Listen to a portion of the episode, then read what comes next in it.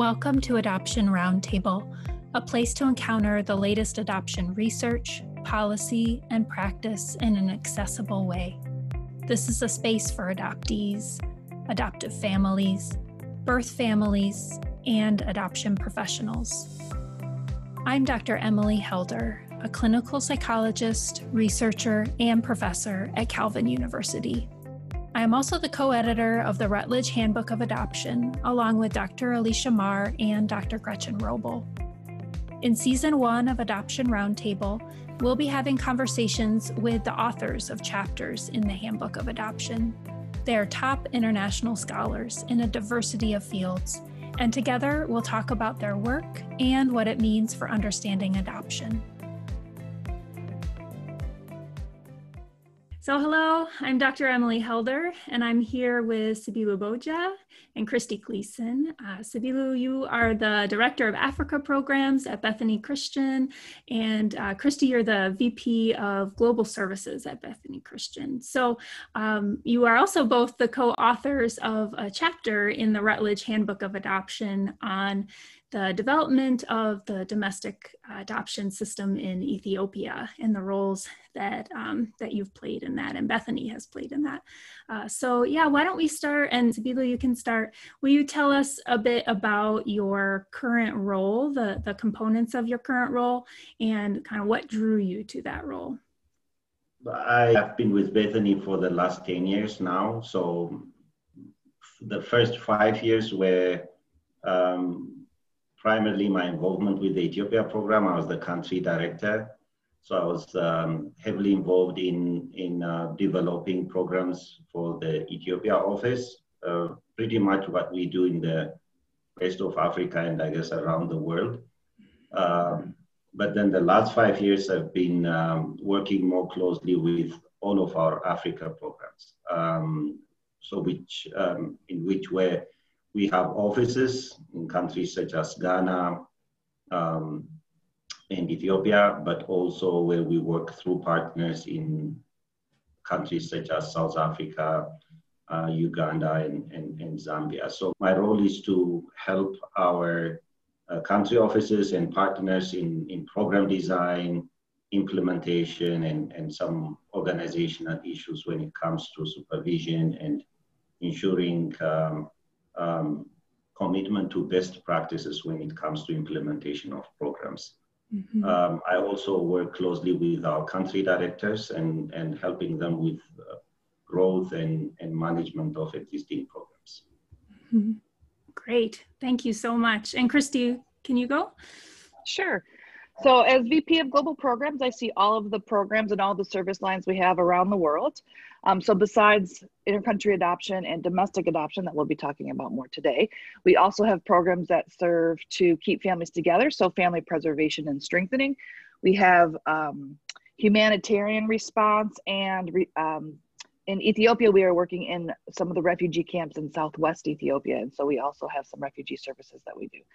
Uh, so I've also been with Bethany for almost 10 years. Um, and so was really excited to come on board and, and join the team. I really like the, um, the mix of both the domestic US work, but then also the ability to help build and support programs around the world. Mm-hmm. Yeah, it's so great. I think the programs that you have for Bethany, both in a number of countries in Africa and around the world, are really unique and exciting. Yeah, that's why we were kind of excited to have you guys write the chapter. Uh, so, so the chapter really outlines a lot of the movement um, toward this development of the domestic adoption system in Ethiopia that you've been a part of, um, and and making it a more formalized, you know, process based on best practices. So, Sibilu, will you give us a bit of a outline about what are the current options available for kids in Ethiopia in particular that aren't able to be cared for within their biological family. Yeah, so Ethiopia is, is a signatory to the uh, Convention on the Right of the Child and, and other conventions um, and, and international instruments for best practices when it comes to alternative care. So our, I would say our policies to a large extent align with what is globally accepted as, as best practice. Um, so in Ethiopia, the major, the overarching policy instrument is what we call the alternative care guideline. Um, I would say something that is to a large extent adopted from the UN guidelines on, on alternative care. Um, so it um, gives priority to um, local options. Uh, here in Ethiopia, we call them um, community-based options, and and more specifically, I would say kinship care is kind of the the, the first priority, uh, where kids are um, encouraged to be with extended family member, um, but in a more more in, a, in an informal way. Um, not, not going through the court process or any formal placement where there is also accountability on the caretaker, but something that uh, is widely practiced, I guess, across the developing world. Um, so that's the first care option. And next is foster care. Um, and foster care, as it is conventionally understood to be a temporary form of care here in Ethiopia, but it takes different variants. And we, Bethany Christian Services, are, I would say, the, the, the ones that introduced formal foster care, although there were kind of attempts to, to do that in a more informal way alongside kinship care. Um, but government also promotes foster care. And, and then comes domestic adoption um, along with international adoption. Um, there was lack of clarity which takes kind of the first, um, uh, you know, precedence. But for, for some reason, when we had been practicing international adoption, international adoption was widely preferred um, than uh, domestic adoption. So that has been the case until we international adoption was banned in 2017. And finally, is the, it, it's the institutional care, which is basically uh, care of children in, in orphanages. And uh, that has been clearly discouraged and is considered a measure of last resort. But, um, you know, I, I, think I would say we, we don't see what's on paper on, on, on in practice. So looks really good on paper. And I, I think it kind of provides the the thinking and the intent of, of the government and what needs to be um, happening when you know to to serve the best interest of children but in practice um, we don't necessarily see the implementation of uh, services along these priorities. So in, in the past and as it has it has been highlighted in in the uh, article um, international adoption and institutional care where um, I would say the widely used service lines uh, and the other domestic services were kind of uh, lagging behind. And this seems to be kind of what you're targeting in your work is to really make that shift, make the make the um, paper what's on paper, you know, an actual exactly. reality. Yeah, yeah. Exactly. And and and so the Ethiopian government was to a large extent promoting that uh, but not necessarily having the means, mm-hmm. the expertise, and the tools to do that. And Bethany is actually what that that's the gap we saw, and we we tried to provide hand both to the government and other like-minded organizations who were really seeking to see that happen. Mm-hmm. Mm-hmm. Yeah, that's great. Kristi. So, um, on the US side of things, a lot of US agencies have either um, reduced the size of or, or eliminated their international adoption programs. So, um, from the US side, I'd love to hear your thoughts on, um, on the kind of things that are leading to though, that change in, in the system here in the US. Yeah, there's been there's been a huge decline in the number of intercountry adoptions. I think everyone's probably aware of that. Um, I, I think that Bethany Christian Services has maybe a little bit of a different perspective on why that is. So I hear a lot that um, intercountry adoption numbers are down because there's just not the number of children available. Um, I don't think that that's true. There's still thousands and thousands and thousands of children around the world that are available for intercountry adoption that are cleared. Um, but these children are different than they were 10, 15, 20 years ago, right? So these are older children, children with significant special placement needs, children with significant medical needs, children that are um, quite a bit more difficult to find a family for. And so those children are still available. They're still there. They're still, most of them are still in orphanage care, institutional care. And so um, that, that change in the population of children that are available for intercountry adoption doesn't really meet what Americans are looking to adopt in, in, general. There are lots of wonderful families that are looking to adopt older children and children with special placement needs. So I'm not saying that it doesn't that it doesn't happen, um, but really Americans are still looking to adopt very young children uh, as healthy as possible. And so there's that mismatch, right? And so the numbers have really really plummeted. Um, Bethany sort of had this aha moment, maybe probably 10 years ago, as we started to see the numbers to decline. I, I think part of it is because of uh, the rule that Ethiopia, the government of Ethiopia, had instituted, um, where adoption agencies had, if they were going to have a, a license to do intercountry adoption in Ethiopia, they also needed to invest in doing some social services work in country in Ethiopia.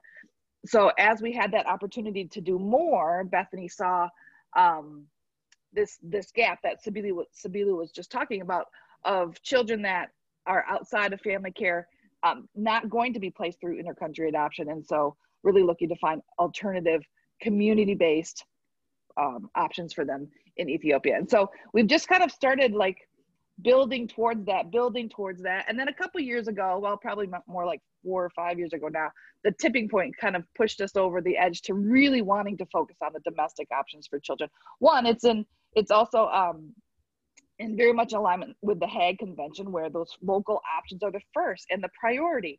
And and and so we we started seeing this ability to place children in Ethiopia in Ethiopian families, and, and we started thinking, why why wouldn't we do that? That makes the most sense. It's in line with international standards. It's better for children, and so really sort of have been shifting and then now with the um, closure of intercountry adoption in ethiopia a couple years ago um, it all it all very much kind of came together that that would be our, our priority and our focus Mm-hmm, mm-hmm. Yeah, thank you. Thank you. So I want to go back to you, Sabilu. So one of the things I thought was really interesting as I was, you know, editing the chapter, working on it with you, was the section that you wrote about um, informal adoption practices that were happening in Ethiopia for for quite some time, and and that, um, yeah, that that formed the framework around which you could build some of the more formal legal options. So, yeah, I'd love to hear from you a bit about how you thought through using that pre existing framework to make a kind of culturally sensitive adoption process there. Mm. Yeah, so uh, in as much as I like, you know, culture to be the importance of being culturally sensitive, I, I also sees that not everything that we find in culture is necessarily useful and, and, and serves the best interest of the child. So Bethany has been very aware of that right from the beginning. When we began, we, we were fortunate enough to have a local word for adoption. Um, not all cultures have that um, as a you know pre-existing practice. So we had a word for that we didn't have a word for foster care, but we had a word for adoption. And um, and well, well, with that word comes, you know, all the, the cultural practices and values and norms attached. Um, so we really try to tap into that um, where where we think it's it's um, it aligns with best practices, but also kind of try to be very careful about how we use cultural practices in promoting family-based care that meets standards of best practice. Mm-hmm. Um, so we, we, we took it both ways. So in, in situations where it allows us to have, and you know, helps us with the uh, welfare of the child or protects the child's um, uh, welfare better, then we, we kind of reinforce that through even more scientific evidences and, and kind of reaffirm to the community that this is a good practice to build on. Uh, but in other situations where we found uh, that the practices don't necessarily serve the best interests of the child, we were also open to kind of not really highly criticize it, but just create the awareness to the community to make sure that they are aware that those practices not, don't necessarily help the child. So with uh, um, Guddifecha, which is the local uh, term we use here in Ethiopia, in, in some communities there are practices, you know, there are different variants of um, Guddifecha, and in some cultures they um, families that have more children would give one of their child to a family that can't have a child. Um, in as much as this is a good gesture and you know kind of maybe helps you know the community to build that sense of um, you know solidarity with this family that couldn't have a, a, child but that's not necessarily good for for the child that specific child who, who's been handed over to another family um, and so we, we kind of try to discourage that. Uh, and, and by teaching them about, you know, what it means for the child to be raised by biological parents and, and uh, how that the best interest of the child should be our primary concern and based on which we make every decision about the child. Um, so that, that has been kind of, that will continue to be also an, a, an ongoing work but in, in, in the same community, there is also a very elaborate uh, culture of officiating um, and, and the, the placement of the child into this new family. So we, we do have our standard formal placement ceremonies, but in, in those cultures, we try, we tend to use that cultural placement ceremony because it, uh, introduces the child to the entire community, not just to that family, new family, but to the whole community. And that from that moment on, the entire community would regard that child as their own and belonging to this new family. So that that's good for the child and, and, and good for the community. And we have had problems with some parents having difficulties even sharing, you know, that the child has been adopted because, you know, because of sensitivities around um, reaction from extended family members or the larger community. But being part of such ceremonies kind of, you know, solves that problem. And, and, and so we've been promoting that. Um, so it, it kind of requires you to be very careful about which, you know, service, which cultural practices to use and not to use. But, and we've been very careful and selective about that. Mm-hmm. Yeah, I I would think that being having so many staff that are in Ethiopia, you know, live there all their lives, that your ability then to be able to see that culture and know the best practices and be able to weave those two things together really results yeah. in be- best outcomes for kids. Mm-hmm. Yeah, yeah. yeah. Um, another thing that's in the chapter is a discussion of some of the uh, laws, policies that have been play- in place, and we've talked about these a little bit already so far. Um, one thing I was curious about was, you know, how you've seen some of those those written policies uh, impact on the ground direct practice changes that you've made. Mm-hmm. Um, you know, I'm just curious how much of the policies were already in place and you're just uh, you know you're working to make the direct practice kind of align with the policies?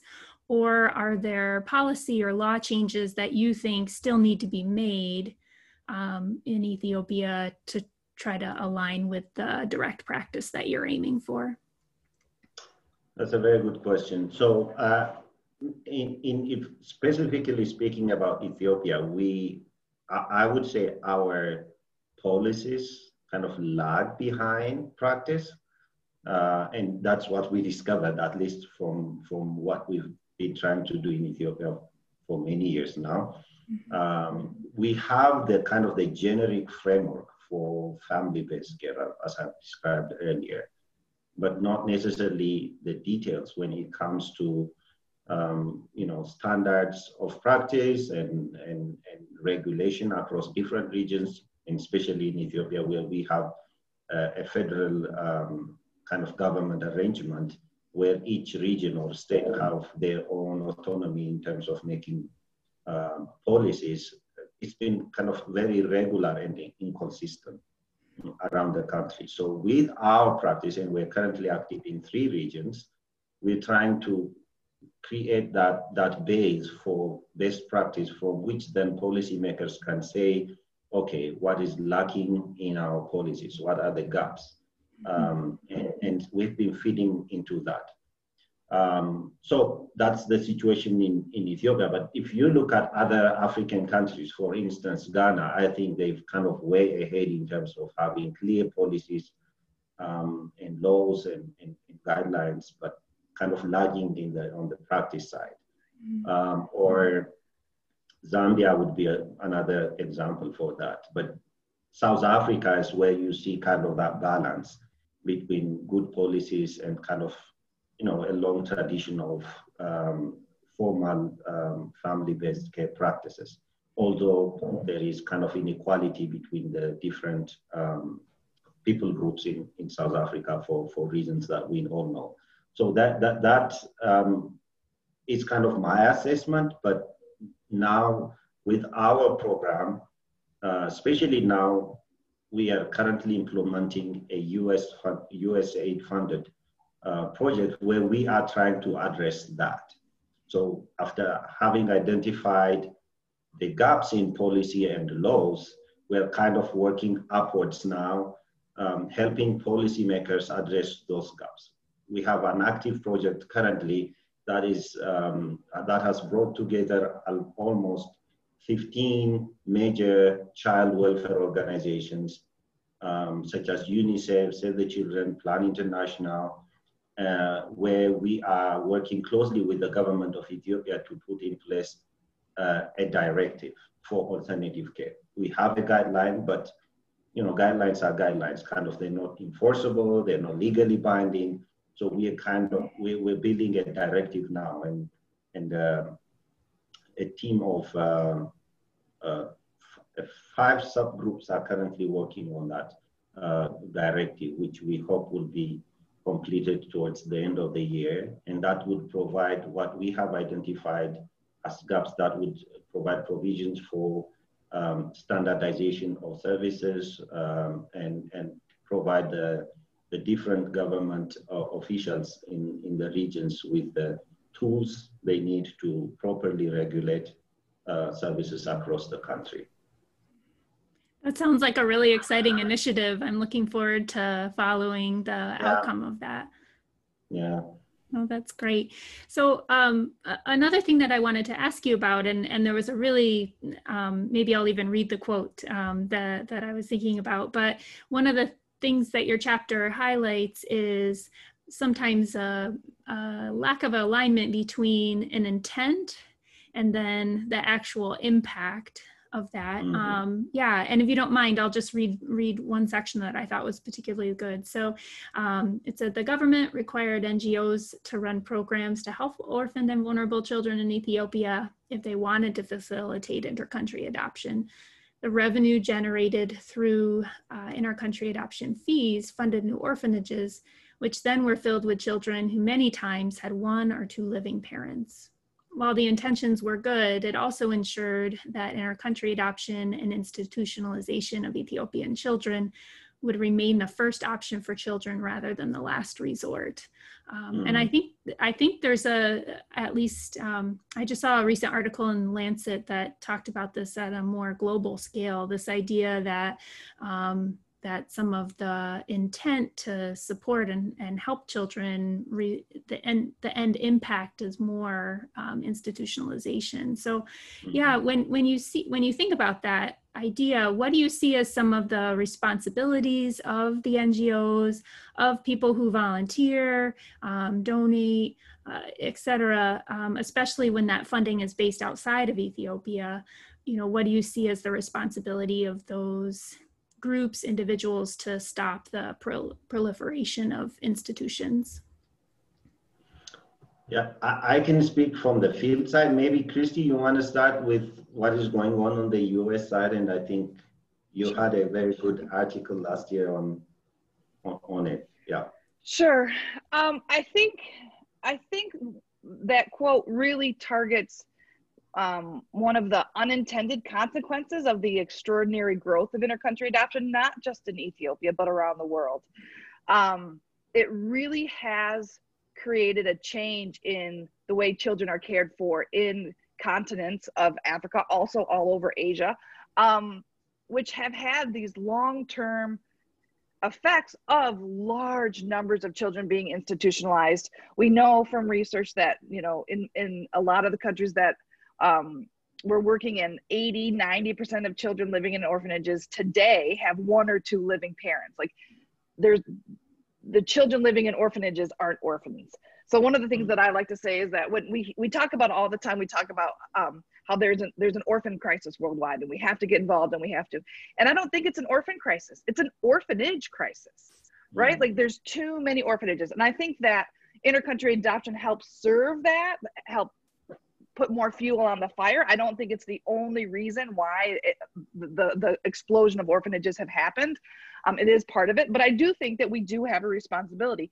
We also know from research that a large number of the orphanages still being built today are being built and funded by the US uh, church. And so it's the church groups, I think, that also need to take responsibility to, to, say, to take a look and take a step back and say, hey, do we want these children growing up outside of their of, of family-based care? No we don't. Why? Because we know from research it's not in their best interest.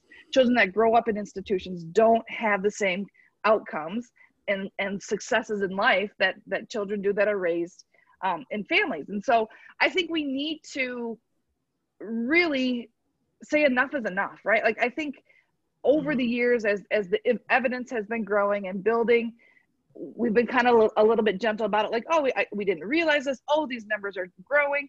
So i think that the the the western church really needs to to, to say we're going to stop doing this. Um, ngos as well right? Like ngos also need to say okay enough is enough right? The usaid the us government will not fund orphanages around the world. They stopped doing that years ago. And so i think we need to draw a line in the sand. It's time. Um, i think also in order for that to work, we're going to need to partner with governments around the world, right? So there's the the funding coming in from churches and, and, and people with very good intentions, right? That very much want to help mm. children that are orphans and vulnerable, right? Like I'm not saying um, that, that that they're bad. I'm saying that, that they have really good intentions, but they're it's being it's being misdirected. But I think the other piece that's missing is governments. And we're seeing this now starting around the world. Rwanda has done it, Cambodia has done it, Ethiopia is doing it. For governments to say, enough, we are not going to prioritize institutional care for the children in our country. We are going to pri- prioritize community-based care, family-based care. And so it's got to be that balance, right? It's got we we have to as as external NGOs and entities have to go in with a posture of partnership, right? Instead of saying, this is the way we're going to do it, this is the best, this is the best way. No, let's partner with government, let's partner with local NGOs and, and, and populations on the ground with the experts that really know what's possible in, in each country uh, and say how can we do this better how can how can we make a change and, and start to change that trajectory of, of the numbers of children still going into orphanages today mm-hmm. Yeah, and, and I, I think especially when you look at it attached to international adoption, what what I have seen on the field, and especially in, in communities where a large number of uh, children have, have left uh, the country uh, to be with a new family, people have started to see, have started to see intercountry adoption kind of as a form of social insurance. So they, there were really misconceptions around what, why those children are in the first place eligible for, for, for children. Some, some parents were given the wrong information that their children would uh, return after they turn 18 and that they would help them and they're just there temporarily. Um, and, and even the, the care in orphanages were kind of a little bit superior to the care that children received in their um, with you know when they are with their biological children, which meant that you know it was kind of a a push factor for, for, for the families. I want a better life for my child. You know, if I can see my child in the nearby orphanage, why not? You know, if they can pay for his medical needs and educational needs, you know, I can often go and visit him or her and those were kind of the, the misconceptions around that, not having the long-term impact of institutionalization. And um, so with, with the funding with, came the proliferation of orphanages. And with the defunding came, I would say, the more pro- proliferation of family-based care. So you can see there's kind of really a direct correlation. Um, and so where the money goes really matters. Um, so uh, I echo what uh, Kristi just said about funders and donors and, and churches being, um, you know, very thoughtful about where their money goes. Mm-hmm. Yeah, I, th- I think that's such a helpful call because I don't necessarily think that um, 15 years ago, say, people realized this in the in the U.S. as much. So yeah, good. So um, building on that a bit, you know, we talked about kids who are older, kids who have um, disabilities being maybe some of the harder kids to place. And, and so I'd love to hear, you know, within Ethiopia, as you're moving towards this deinstitutionalization, um, what are some options for those kids in particular? Yeah, so what, what we've been trying to do was really kind of build this program kind of from moving from the simple to the complex. Um, so children um, with specific needs that you've just mentioned are the kind of the, the group that we haven't been able to, to uh, address um, in the past uh, because most of our families, the families that we recruit, um, are open for children with you know much younger and and, and healthier um, and as I have seen the trend with international adoption, when the options for healthier and younger children were kind of narrowing, then people started to be open for children that are currently available um, for, uh, for adoption. So I would expect the same trend to, to happen on, on the domestic adoption side. Um, but it requires more intentional effort from agencies like us, including government, to raise awareness about um, the needs of these children.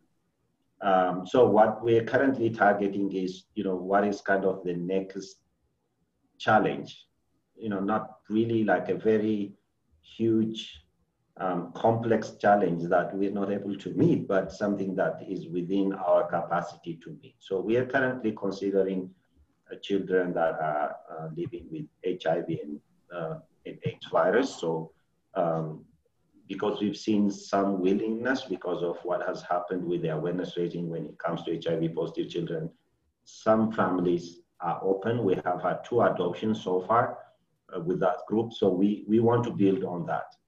Uh, we are also currently considering children with minor um, medical needs. Um, and, and those would also be something that some parents are willing to consider, especially parents that have adopted before and have, have you know, um, they know the challenge of, you know, going through both the process and, and raising an adopted child.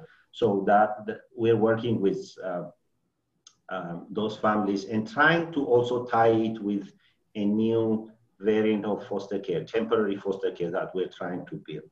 Mm-hmm. Um, so if we can ask families who are open for, to temporarily care for um, such group of children and kind of build that relationship and kind of commit long term to them, then we can slowly move them as we have done with the foster to adult program. So um, it's it's um, really a challenge, not just Ethiopia, but the rest of Africa that I have been to. But I think something that is possible, but that will take time to. Mm-hmm.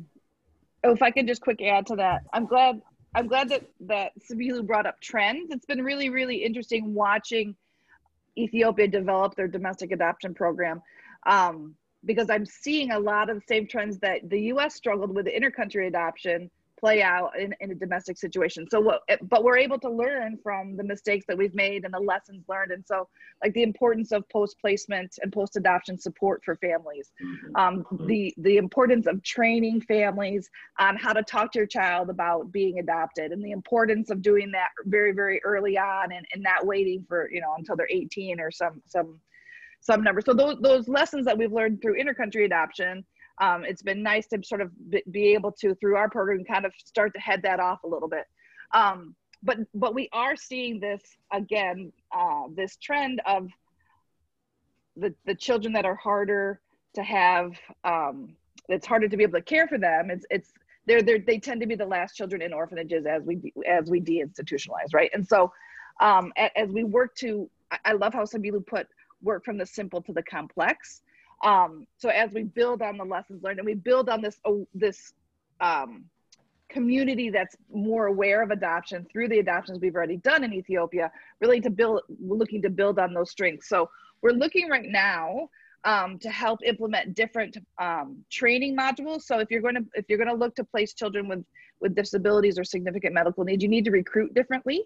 You need to train your your potential foster families and adoptive families differently, and you need to support them differently. And so right now on the U.S. side, um, both Bethany um, within the expertise we have just domestically, um, looking at treatment foster care models of treatment foster care, looking at the work that we did um, towards the end of, um, especially in Ethiopia, where the end of the intercountry adoption process, where the vast, vast majority of the children that Bethany was placing through intercountry adoption from Ethiopia were children that were older, had significant needs. And so, how did we, we, we're really looking right now at how did we recruit those families? Like, what worked, what didn't work? And then taking mm-hmm. that knowledge, and then we'll, we'll launch that um, in, the, in the domestic arena in Ethiopia, hopefully coming soon. Also, the good news that I'm seeing too is another trend of we Bethany's not the only agency looking at how to place children with disabilities into into local foster care. And so we're having conversations with other organizations um, at looking at building shared training modules shared um, resources so that we're not starting from scratch we're not reinventing the wheel um, and we're and we're using the expertise of other organizations as well. So that's been an exciting movement forward i think. Um, in placing children out of orphanages into families is that we're not the bethany's not the only one doing this and that i think that's the only way that we're going to get it done right is that um, we all have to work together to do this mm-hmm. and it seems too that the partnerships that you're able to develop and the work across different countries who've experienced similar kinds of trends is really like you said valuable you don't have to start from scratch you you mm-hmm. don't have to make the same mistakes necessarily if those partnerships are there I, I really think it's one of the my aha moments of the last couple of years of working um, in the deinstitutionalization field is that um, we, we can't do it alone. We have to collaborate. We have to collaborate with other organizations. We have to collaborate with other governments. We have to collaborate with the local church, with the US church. We're not going to be able to solve this problem if we try to, if everybody tries to do it on their own. And so the more collaboration and the more partnerships, um, the better sitting from your both of your vantage points i wanted to kind of wrap up hearing from you both about you know if there's individuals if there's churches if there's other groups that are very committed to supporting vulnerable children globally um, if we've already said you know hey be thoughtful um, you know maybe think about avoiding that that donation for new orphanages you know where would you have them direct their time their energy their resources you know from your vantage points where where should they direct those resources? Yes. So i, I also want to really mention that you know kind of with the traction that we've been able to to build and, and the momentum that we have i, I think we, we we're working towards addressing critical gaps within the system, uh, which I also referred to earlier, you know, helping the government have clear policies and directives, and also helping government have um, build its social workforce, which is lacking um, in, in, in, Ethiopia, and ensuring that we, we those social workers have the skills and the tools they need as they regulate and, and supervise and um, services and also help organizations like us um, implement.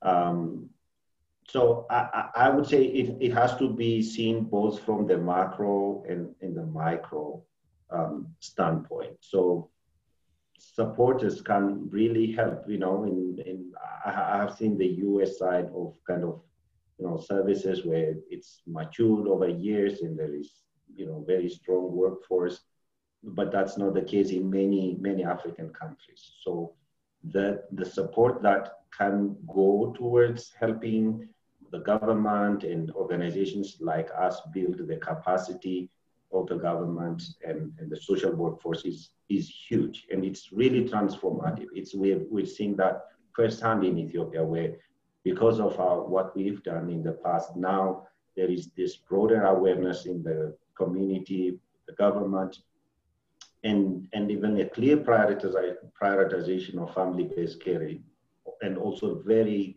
strong political will uh, from, from the government. Um, so I think we, we anything that can reinforce that is is really helpful and, and helps the children um, not currently in need, but also future children that will be in similar needs.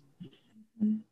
Speaking of really specific programs that can benefit from from um, people's support, it, I, I, would say our first priorities need to be towards strengthening uh, biological uh, parents or families of origin we want to make sure kids are raised within their family of origin and, and we need to do as much as possible uh, to make that happen. And, and we have really had a good success with that. And, and that's basically provide, pre- preventing a crisis from happening. You know, domestic adoption or foster care is kind of a response to a crisis. But if we can prevent that crisis from happening, you know, it, it is in many ways um, you know, reduces the amount of time, effort, and energy we put into addressing the crisis after it had happened. So um, we, ha- we have seen a renewed focus from other organizations towards that, you know, for organizations that used to help uh, orphanages or um, even, you know, including governments that I would say without even referring to its own policies was unintentionally promoting institutional care, there's now that awareness uh, on which we can really build on. And and so I would say let's let's help families. Let's keep our families together. Let's let's keep children in their families of origin. Yeah, that family preservation work is so valuable. Kristi, anything you would add? I think he nailed it. Um, I think, yeah, I think focusing on prevention is key. I think being really intentional about where your money goes, doing the research. I, I've recommended people like, if you're thinking about donating to an organization, call them up, right? See who you can talk to, learn more about their programs. I love talking to people who are interested in what we're doing uh, in order to, to help them see the, the impact that we're providing. Um, so see see if they're open to that, right? See if someone will talk to you. And if they don't, then think about maybe finding an organization that that you can get involved with in a different way than donating to and or visiting an orphanage so be really intentional um, and i think my the last point that i would like to make is um, just really thinking about how long this process takes right? We've been working on this this project this particular um, idea of getting getting children into families and keeping them in their families for in ethiopia it's been i, I want to say 12 years or so 13 14 years. Yeah. so it's not a quick there is no quick fix right? And so what i would like to say to donors or potential donors is to be patient right? This is a paradigm shift right? This is a this is a, a different way of thinking about things. Um, and so to to pick a great organization to support um, but then also be patient in that it's not going to be it's not going to change overnight. Um, and so just realizing that being a part of like as supporting a, a project like this you're you're a part of the change but it, it's it's not always a very a super fast process Thank you both so much, uh, both for the chapter. I, it, it fits so well within the greater handbook, and I think provides such a important perspective about um, how you can kind of weave together the on the ground direct work with the policy advocacy kind of macro level work. So, yeah, thank you both for writing the chapter and being willing to talk about it here. Thanks for joining us at Adoption Roundtable. Please subscribe wherever you access your podcasts. We love to hear from you and have conversations about your reactions, questions, and experiences. We'd especially appreciate feedback if you have topics or questions that we could address in future episodes. You can find me on Facebook at helder.emily and at my website, emilyhelder.com. There, you can sign up for my newsletter for the latest on adoption research and practice. Thanks for joining us.